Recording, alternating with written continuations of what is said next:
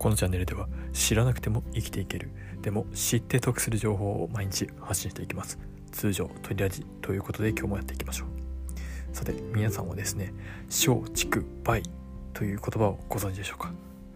よく日本料亭なので出てくる言葉ですよね。コース料理のランク付けされるものでよくご存知の方もいらっしゃるんじゃないでしょうか。一番上が小。これは松ですね。そして中くらいの竹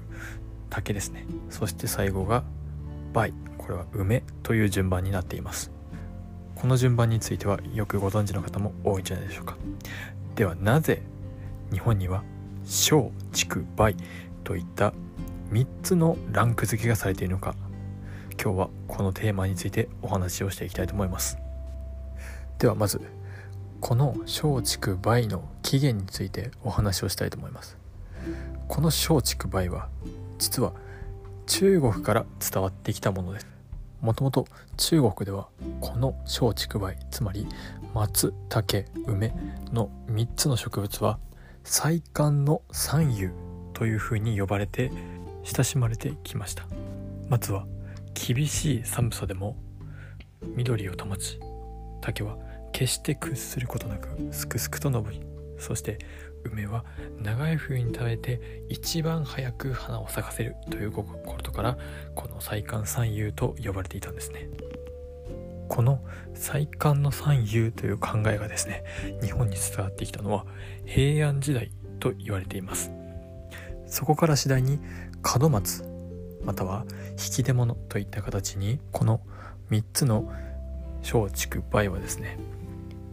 縁起物として広く日本人に親しまれるようになったんです。つまりこの3つはですね実を言うともともとはランク付けされていなかったんですね。ここが結論なんですけどもなぜ松竹梅というものがついたかと言いますとこれはですね日本人がどうしてもランク付けをする際に例えば上中下といった形であからさまにそのランク付けをするのではなく小畜梅といった形でランク付けをするようになったっていうことが元になったと言われています。日本料亭によっては例えば梅が最上級のコースに来たりあるいはですね小畜梅といった3つの種類といった形で料理を提供したりするお店もあるそうです。今回は小畜梅のランク付けこれは一体どうやってされたのかという起源についてお話をさせていただきました。松竹梅には明確なランクはなく